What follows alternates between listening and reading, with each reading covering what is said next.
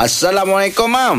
Waalaikumsalam warahmatullahi Mam, ini ada soalan daripada Encik Muhammad Aizi bin Muhammad Nur. Okey, uh, soalan dia, saya sedang berusaha untuk bertahajud setiap malam. Namun apabila saya bangun untuk solat tahajud jam 2 atau 3 pagi, saya pasti saya akan terlewat untuk bangun solat subuh. Jadi apakah caranya untuk saya tetap istiqomah untuk bertahajud setiap malam di masa yang sama, dapat bangun awal untuk solat subuh? Oh, okey. Wa min al-laili fatahajjar bihi nafilatan lak.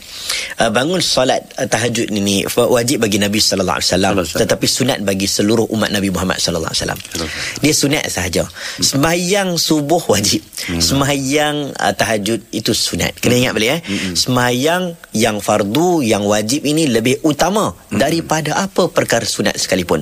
Walaupun tahajud itu pahala besar tapi sembahyang yang fardu itu lebih diutamakan. Ya. Sebab itu Nabi pernah menyebut siapa yang sembahyang isyak faka'annama Nabi kata seumpama dia sembahyang nisful lail. Siapa sembahyang isyak berjemaah, isyak berjemaah seumpama dia sembahyang malam separuh malam. Oh separuh malam lama tu. Yelah. Dah berapa jam dah sembahyang sunat tu ngilanggang tu kan.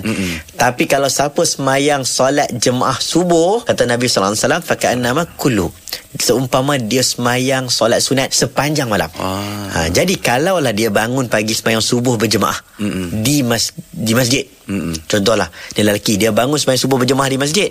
Dia tak semayang tahajud semalam. Mm-mm. Maka seumpama dia solat tahajud sepanjang malam juga. Hmm, betul. Ha, itu lebih afdal. betul. Ha, daripada dia buat tahajud terlepas subuh. Betul. Ha, tapi kalau dia nak buat bangun tahajud, bangun juga subuh, dia boleh buat dua-dua, itu lebih baik. Betul, Datuk. Ha, Hmm. jangan tertinggal yang wajib kerana nak buat benda sunat. Okey. Terima kasih, Mam.